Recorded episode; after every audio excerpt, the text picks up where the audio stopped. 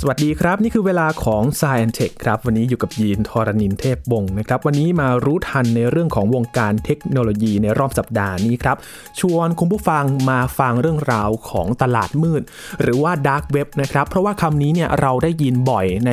ข่าวที่มีแฮกเกอร์นั้นมาแฮกข้อมูลแล้วก็นำไปขายใน Dark Web หรือว่าตลาดมืดนี้นะครับ เอ๊ะ ตลาดมืดนั้นคืออะไรกัน แล้วเขามีการซื้อขายอะไรกันนะครับ วันนี้มาฟังข้อมูลจากพี่หลามชิโกะไอทีใน s าย n t e c h ครับ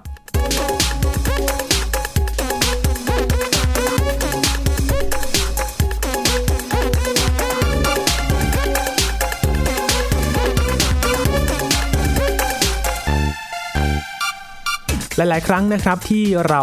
รายงานข่าวอัปเดตเรื่องของวงการเทคโนโลยีนะครับ มีข่าวที่มีแฮกเกอร์ไปแฮกข้อมูลนำข้อมูลต่าง ๆ เอาไปขาย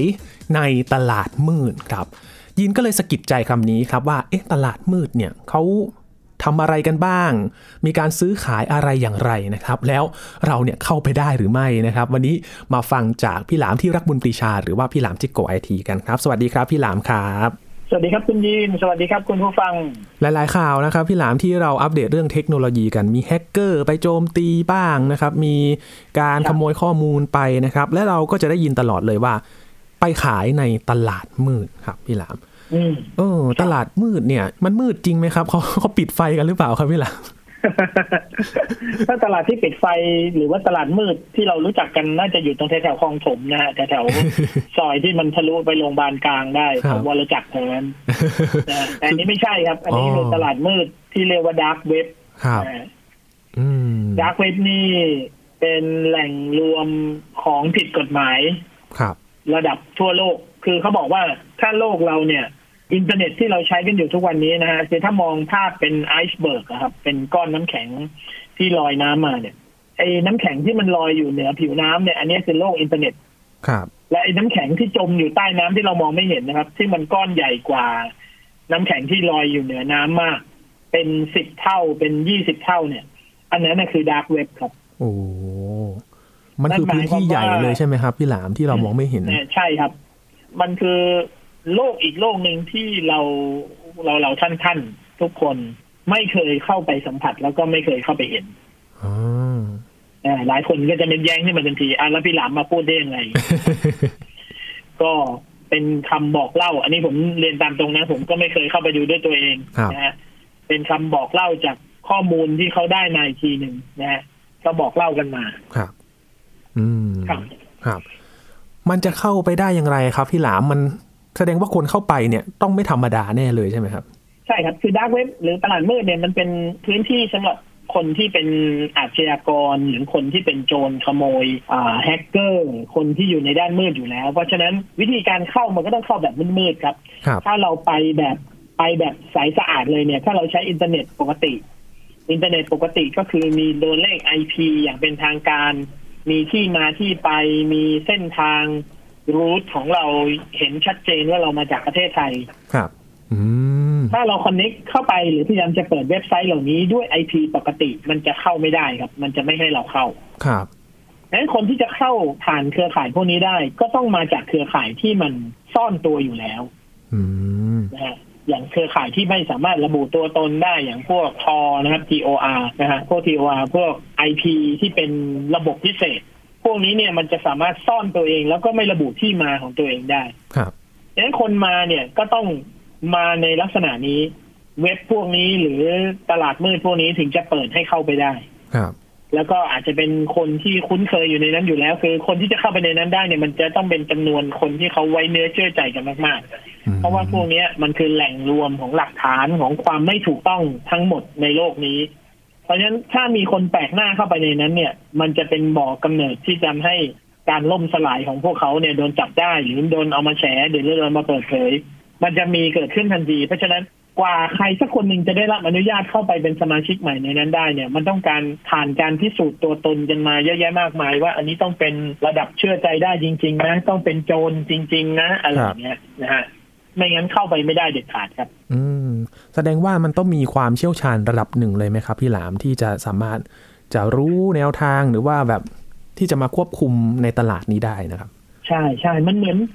ผมยกตัวอย่างง่ายๆมันมันเหมือนบ่อนการพนันที่มีอยู่ในกรุงเทพตอนเนี้ย ครับ คือเราเราก็จะถ้าเราไปถึงหน้าตึกนี้แล้วเราไปกดกิ่งตามปกติเนี่ยเขาก็ไม่ให้เราเข้า อืม มันก็เหมือนกับเราจะต้องมีบัตรเชิญ หรือมีโค้ดลับอะไรสักอย่างมาจากคนนั้นคนนี้ถูกส่งมาแล้วมีโทรศัพท์ยืนยันกันอะไรเงี้ย ถึงจะเข้าไปได้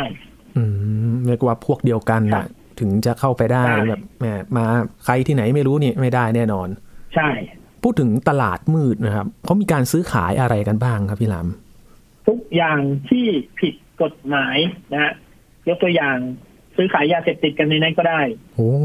นะครับตำรวจถึงตามจับไม่ได้ไง จะมาเจรจากันเนี่ย จะส่งยาเสพติดจากประเทศนี้ไปประเทศนี้ก็มาคุยกันในนี้ เพราะว่าตำรวจดักฟังไม่ได้ ครับ ขายอาวุธ ซื้อขายมาแวร์บางคนเนี่ย พวกค้าแรงงานเถื่อนค้ามนุษย์อะไรเงี้ย อยู่ในนี้หมดเลย ของขโมยนะฮะของเถื่อน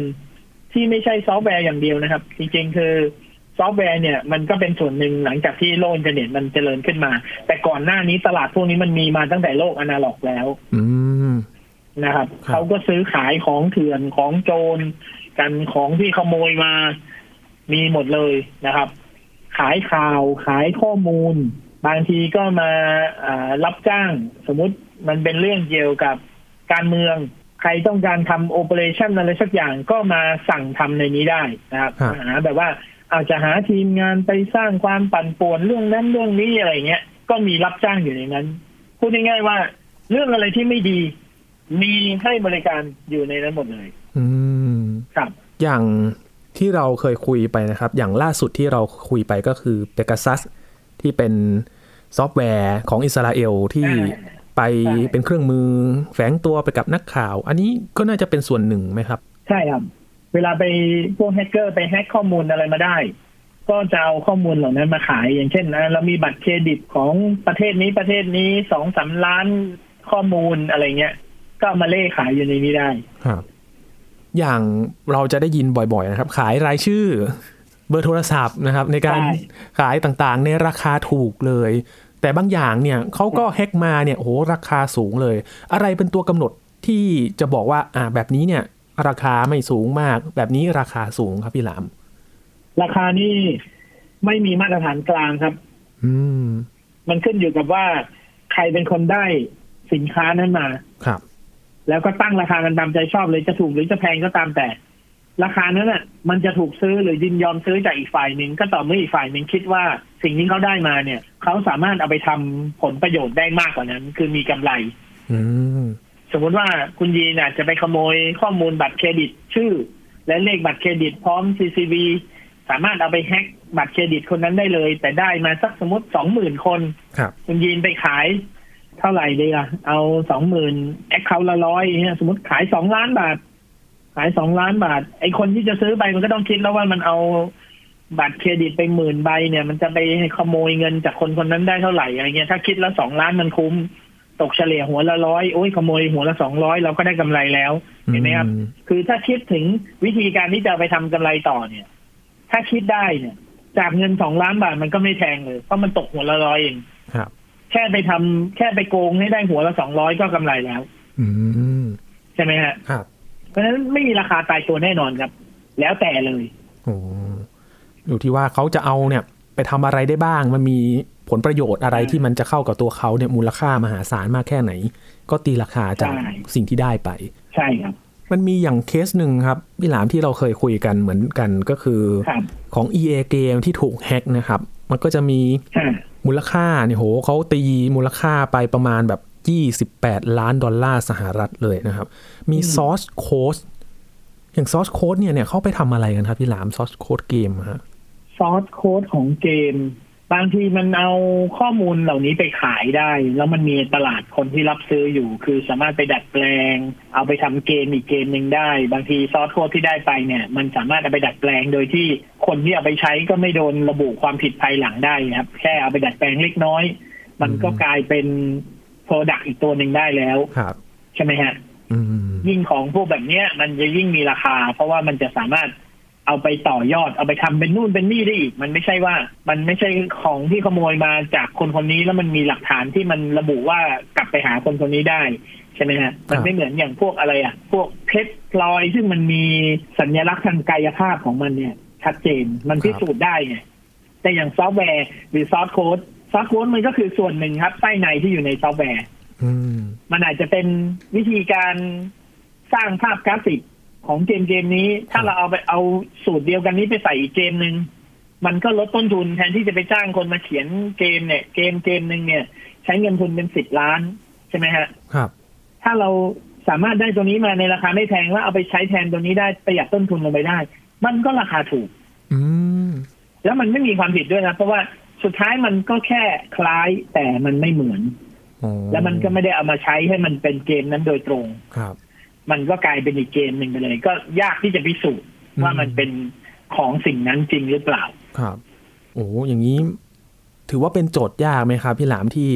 พอขโมยไปปุ๊บเนี่ย ไม่รู้เลยว่าเขาจะไปทำอะไรหรือว่า จะดูได้ว่าอ่ะต้นกำเนิดนี่มันมาจากไหน ใช่ใช่คือต้องบอกอย่างนี้ครับ บางทีเราไม่ได้เป็นโจรเนี่ย เราก็นึกไม่ออกหรอกว่า ไอ้ของที่เขาขายกันแพงๆเนี่ย มันจะเอาไปทำกำไรต่อได้ยังไง เพราะเราอาจจะไม่ได้มีความเชี่ยวชาญด้านนั้น ครับ อ่าแต่จริงๆแล้วคือ คนพวกเนี้ย ถ้าถ้าเป็นคนที่อยู่ในนั้นอยู่แล้วเนี่ยเขาจะรู้เลยว่า อันนี้เอาไปทำอันนี้ได้ อันนี้เอาไปทำนี้ได้โอ้โหมันจะมี opportunity เยอะแยะเต็มไปหมด อืม มีอะไรที่เอามาจากตลาดมืดแล้วถูกขโมยไปบ่อยที่สุดไหมครับ พี่หลามที่เกิดขึ้นในข่าว หรือว่าในวงการ ส่วนใหญ่ เท เป็ คน โน ฐา โล น ยี ข้อมูล ครับ นะฮะส่วนใหญ่นี่จะเป็นฐานข้อมูล ที่เขานิยมขโมยกันมากที่สุดก็คือฐานข้อมูล เพราะว่ามันสามารถเอาไปใช้ได้โดยที่ โดยที่เจ้าของฐานข้อมูลเดิมมันตามมาเอาผิดไม่ได้ไง ครับ ใช่ไหมฮะอย่างเช่น อืม ชื่อเบอร์โทรศัพท์บัตรเครดิต อีเมลอะไรเงี้ย พวกนี้มันเอาไปขายได้ พอไปขายปุ๊บเนี่ยเขาเอาไปใช้ประโยชน์ในด้านอื่น มันก็ไม่สามารถย้อนกลับมาเช็คต้นทางได้ว่าเอ๊ะไปเอามาจากไหนอะไรอย่างเงี้ย ครับ มันเหมือนกับที่เราทุกคนอยู่ดีๆ ก็มีใครไม่รู้โทรมาเป็น call center หลอกเราอะไรเงี้ย แบบ เราก็นั่งนึกว่า เอ๊ะมันรู้เบอร์โทรแล้วได้ไง มันสุ่มหรือเปล่า อืม จริงๆเบอร์โทรคุณอาจจะถูกขโมยจากฐานข้อมูลของบริการหนึ่งที่คุณเคยไปใช้ ครับ เสร็จแล้วเขาก็รวบรวมเบอร์โทร เอาไปขายให้พวกทำ call center พวก call center ก็โทรมา ซึ่งเราจะไม่มีทางนึกออกเลยว่า เอ๊ะ เราเคยไปให้เบอร์ไว้ที่ไหน แล้วมันโทรมาหลอกเราได้ยังไงอะไรอย่างเงี้ย ครับ ใช่ไหมฮะ อืม แต่เชื่อเถอะครับ เขาไม่ได้สุ่ม ครับ เพราะการสุ่มเบอร์โทรเนี่ย มันมันมั่วครับ มันมันไม่สามารถระบุตัวตนได้ การที่เขาจะโทรมาหลอกเราเนี่ย call center เนี่ยเขาต้องเช็คแล้วว่าเราเป็นเรา ครั แส บ ดงว่ามันต้องมีข้อมูลเรามากกว่าเบอร์โทรไม่ใช่แค่การสุ่ม อืม ฮะ เขาเอาไปง่ายขนาดนั้นเลยเหรอครับ หรือว่ามันมีช่องโหว่อะไรที่สามารถถูกดึงไปเอาไปขายได้นะครับพี่หลาม บางเรื่องน่ะบางเรื่องทุกวันนี้มันมันก็ไม่ต้องลงไปตลาดมืดก็ได้นะครับ อืม เอาง่ายๆอย่างฐานข้อมูลลูกค้าเนี่ย คนทำงานอยู่ในออฟฟิศหนึ่งเนี่ยก็สามารถขโมยฐานข้อมูลลูกค้าในบริษัทตัวเองเนี่ย เอาออกมาขายให้คนข้างนอกได้เป็น Data เถื่อนได้ โอ้ โดยที่ไม่ต้องลงไปในตลาดมืดก็ได้นะครับ ครับ เนี่ยอย่างสมมติผมอยู่เอ่อแผนกสินเชื่อของบริษัทการเงินหนึ่งผมมีรายชื่อคนที่กู้เงินอยู่คนเหล่านี้เป็นคนร้อนเงินหมดเลย ผมก็ไปเอารายชื่อเบอร์โทรคนพวกนี้ออกมาแล้วแอบเอาไปขายให้กับบริษัทพวกสินเชื่อนอกระบบอีกระบบหนึ่งเอาไปขายให้คนพวกนี้ก็ได้เนี่ยยังไม่ต้องลงไปตลาดมืดเลย ผมก็เอามาขายให้คนพวกนี้คนพวกนี้ก็รับซื้อไป แล้วก็เอาเอาไปติดต่อเพราะรู้อยู่แล้วว่าเขาต้องเป็นคนที่ต้องการสินเชื่อ ครับ ใช่ไหมฮะ มันมีเป้าหมายชัดเจนอยู่แล้วอะ อืม บางทีมันจะมีคนกลุ่มหนึ่งที่แฝงอยู่ในนั้นแหละ เอาไปเองโดยที่ไม่ต้องไปควานหาในตลาดมืดก็เป็นได้ ใช่ใช่ มันมีตัวอย่างเยอะ ผมยกตัวอย่างแล้วหลายคนจะอ๋อเลย ครับ อย่างเช่น เวลาคุณติดบัตรเครดิตเยอะๆใช่ไหมบางคนอาจจะมียอดคงค้างบัตรเครดิตอยู่เยอะๆ เท่ากับคุณเป็นคนมีหนี้เยอะ ครับ คนเหล่านี้ก็จะต้องเป็นคนที่ต้องการเงินมาปลดหนี้ตรงนี้ใช่ไหมฮะ หรือบางทีมีปัญหาทางการเงินไม่สามารถหาเงินมาจ่ายได้ ก็ต้องไปกู้นอกระบบ ไอ้ระบบนอกระบบเนี่ยพอมันได้เบอร์โทรเราไปเนี่ย มันจะติดต่อมาหาเราเลย หรือมันจะส่งโฆษณามาหาเราอ้าวกู้เงินไหม บัตรเต็มก็กู้ได้นะ เอาไปซื้อ ไอ้คนพวกนี้ก็จะมีวิธีไปเอาเงินมาด้วยวิธีต่างๆ เช่น เอาบัตรเครดิตที่เหลือของเราเนี่ย ไปทำเรื่องซื้อสินค้าอะไรก็ไม่รู้ ครับ แล้วก็หักหัวคิว หักในนั้นหักประมาณสามสิบสี่สิบเปอร์เซ็นแล้วก็เอาเงินยอดนั้นน่ะ ทั้งหมดเนี่ยที่หักแล้วเอามาให้เป็นเงินสดเรา โดยที่เราไม่ได้ของชิ้นนั้น เขาก็ได้ขายของชิ้นนั้นในราคาถูก แล้วก็เอาของชิ้นนั้นกลับคืนไปได้เหมือนเดิมด้วย อืม เนี่ยมันมีมันมีวิธีแบบนี้ครับมันซึ่งเราคนปกติอะคิดไม่ออกหรอก ครับ แต่พอเรามีประสบการณ์สักครั้งหนึ่งเราผ่านไปในเฉียวไปในเรื่องพวกนี้เนี่ยเราจะรู้เลยว่าอ๋อเออนะเขาก็อาศัยช่องว่างตรงเนี้ย ไปทำให้เรื่องมันผ่านในการซื้อของชิ้นนี้ได้ แล้วก็ตัดซื้อของชิ้นนั้นในราคาถูกๆไปเลย แล้วก็ตัดเงินแค่หกสิบเปอร์เซ็นเอามาให้คนนี้กู้ ในขณะที่คนนี้รับเงินแค่หกสิบเปอร์เซ็นแต่ต้องจ่ายร้อยเปอร์เซ็นบวกดอกเบี้ยอีก โอ้โห ใช่ไหมฮะ ครับ มันก็ยิ่งกำไรมากขึ้นอีก อืม อ่า โอ้โหโหดมากเลยครับ ตัดดอก ใช่ ไปเยอะ แล้ว มาก แล้วลองนึกดูมันมันเล่นมันเล่นกับสถานการณ์ของคนน่ะเช่น ครับ คนคนหนึ่งไม่มีเงินจ่ายขั้นต่ำบัตรเครดิตละเดือนนี้ไม่มีเงินจะใช้ละพอมีระบบนี้มาเนี่ยสามารถได้เงินมาโดยที่ข้อตกลงเนี่ย เสียเปรียบมากๆ ยังไงเขาก็ต้องยอม ครับ เพราะเขาไม่มีทางอื่นแล้ว พอเขาลงไปกู้ระบบนี้มันก็จะยิ่งพาตัวเองจมลงไปยิ่งขึ้นเลยเขาอาจจะได้เงินมาแค่ส่วนเดียวก็ไม่เพียงพอต่อการปลดหนี้ทางฝั่งบัตรเครดิตด้วยซ้ำไปแต่เขาไปเป็นหนี้อีกฝั่งหนึ่งซึ่งมันจะเพิ่มขึ้นทวีคูณ กลายเป็นว่าตัวเองจมลงลึกไปกว่าเดิม แค่แค่ผ่านเหตุการณ์นั้นไปได้ แต่ว่าสถานการณ์แย่กว่าเดิม อืม เนี่ยมันเล่นกับโชคชะตาคนมันเล่นกับบีบบังคับคนคนจนตรอกก็มาแบบนี้แล้วก็จมลงไปคนบางคนถึงแบบว่าจมดำดิ่งลงไปจนกระทั่ง ไม่สามารถฟื้นคืนได้เลย ครับ มีอีกข่าวหนึ่งครับที่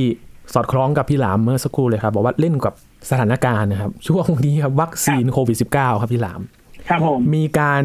เปิดจองวัคซีนไฟเซอร์แบบ VVIP เลยนะครับ จากตลาดมืดเข็มละ 10,000 บาท แล้วก็โอนเงินเป็นคริปโตด้วยครับ เงินดิจิตอลครับ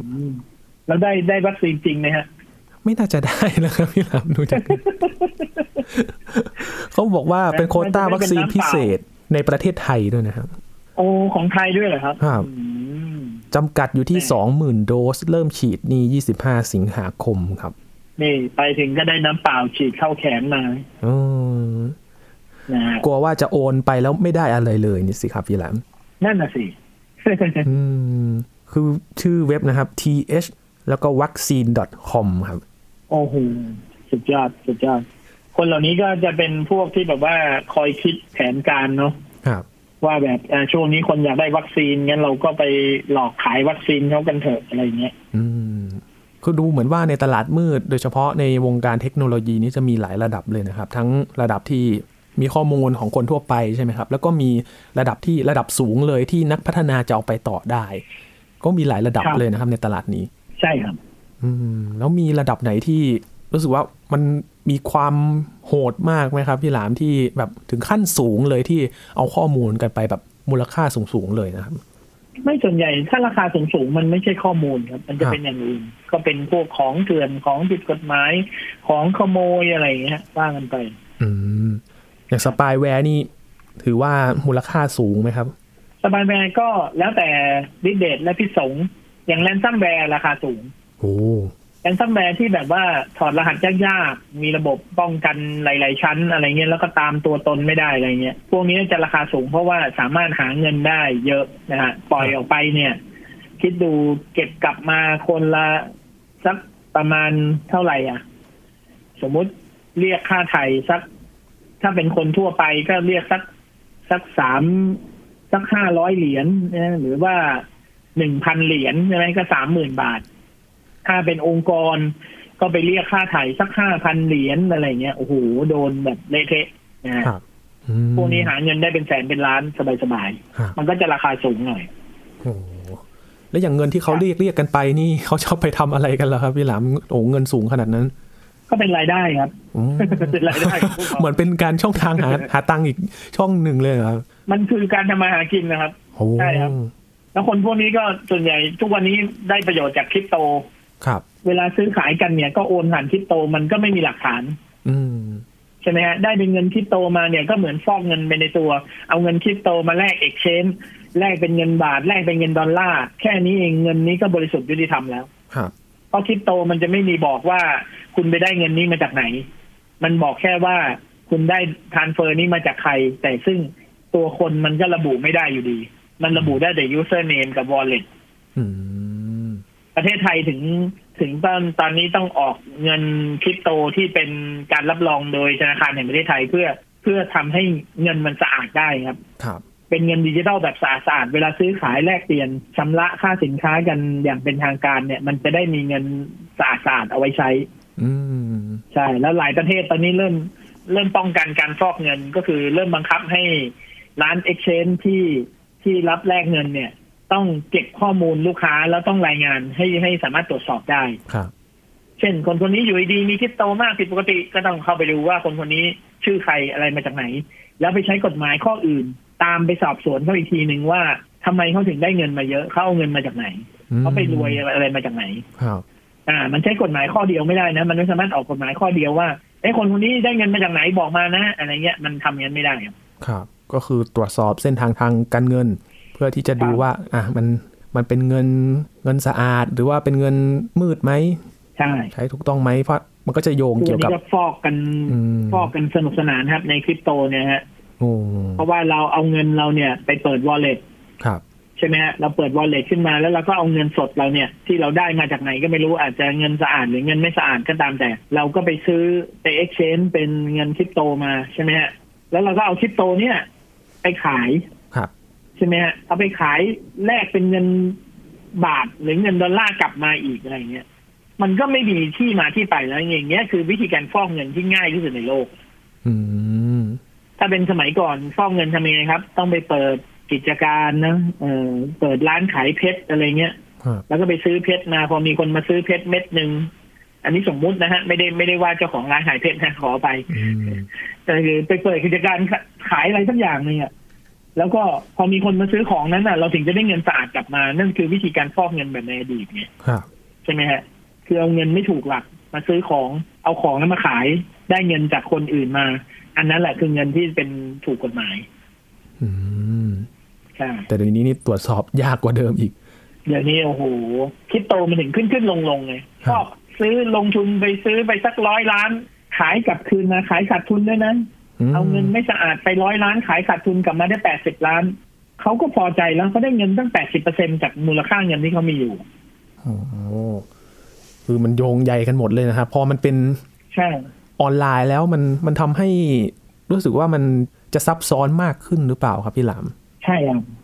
ทำอะไรนี่ตรวจสอบลำบากมากเลย และเอาจริง ๆ แล้วเนี่ยตลาดมืดมันถือว่าใกล้ตัวเรามากน้อยแค่ไหนครับพี่หลาม โดยเฉพาะตลาดออนไลน์นะฮะ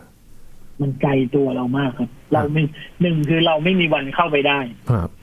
เราไม่ต้องคิดเลยนะครับ ว่าเราจะเข้าไปเยี่ยมชมหรืออะไรเงี้ยไม่มีทางเลย อืม นะฮะมันไกลตัวเรามากครับ เรา ครับ อยากจะไปยังไม่ได้ไปเลย อืมเขาก็เข้าไม่ได้ ใช่ แต่ว่าก็ทำให้เราเข้าใจนะครับว่าตลาดมืดเนี่ยคืออะไร เพราะจากหลาย ๆ ข่าวที่เราคุยกันทั้งการที่มีแฮกเกอร์ไปโจมตี มีการขโมยข้อมูลรวมถึงอีกข่าวหนึ่งนะครับ ที่เราเคยคุยกันเอนอมที่เป็นแอปพลิเคชัน อันนี้ก็เป็นส่วนหนึ่งของตลาดมืดหรือเปล่าครับพี่หลามที่เขาแฝงเข้าไปใน แน่นอน แน่นอนครับ บ ใช่แล้ว โอ้ผูกพันกับสิ่งผิดกฎหมายมากมายเลยนะครับ แล้วก็ ใช่ใช่ มันแอบน่ากลัวเหมือนกันนะครับพี่หลามเนาะจริง ๆ แล้ว ใช่ แล้วคนที่ฟังอยู่ไม่ต้องไปเปิด Google แล้วพิมพ์คำว่าดาร์กเว็บนะครับ คุณจะไม่เจออะไรแน่นอน ก็จะมีข่าวขึ้นมาครับ แล้วก็แบบมีข้อมูลคร่าวๆนะครับ แค่นั้น ว่าคืออะไร แต่คงไม่ใช่เป็นแบบล็อกอินเข้าไปแบบง่ายดายแบบนั้นแน่นอน โอ้โห ไม่มีทางครับ รับประกัน นะครับ แต่ว่ารู้ทันไว้ก่อนว่าเกิดอะไรขึ้นนะครับ แล้วเราก็จะได้เข้าใจกับข่าวมากขึ้นที่เราคุยกันหลาย ๆ ครั้งเนี่ยแหละครับ ว่าตลาดมืดเอาไปขายในตลาดมืดเอาข้อมูลไปเนี่ยไปสร้างมูลค่ากันเนี่ยเกิดอะไรขึ้นบ้างนะครับ นี่คือ ใช่ครับ ส่วนหนึ่งที่เราจะได้รู้ว่าสิ่งที่เกิดขึ้นในอีกด้านหนึ่งของเทคโนโลยีเนี่ยมันมีอะไรบ้างนั่นเองนะครับ ช่วงนี้ขอบคุณพี่หลามากๆเลยนะครับ ที่มาอธิบายเรื่องตลาดมืดให้ฟังครับ ครับ นี่คือ Science Tech นะครับ คุณผู้ฟังติดตามรายการก็ได้ที่ www.thaipbspodcast.com นะครับ รวมถึงพอดแคสต์ช่องทางต่างๆ ที่คุณกำลังรับฟังอยู่ครับ อัปเดตเรื่องวิทยาศาสตร์เทคโนโลยี และนวัตกรรมกับเราได้ที่นี่ทุกที่ทุกเวลากับไทย PBS Podcast ครับ ช่วงนี้ยีนทอรานินเทพวงศ์พร้อมกับพี่หลามที่รักบุญปรีชา ลาไปก่อนนะครับ สวัสดีครับ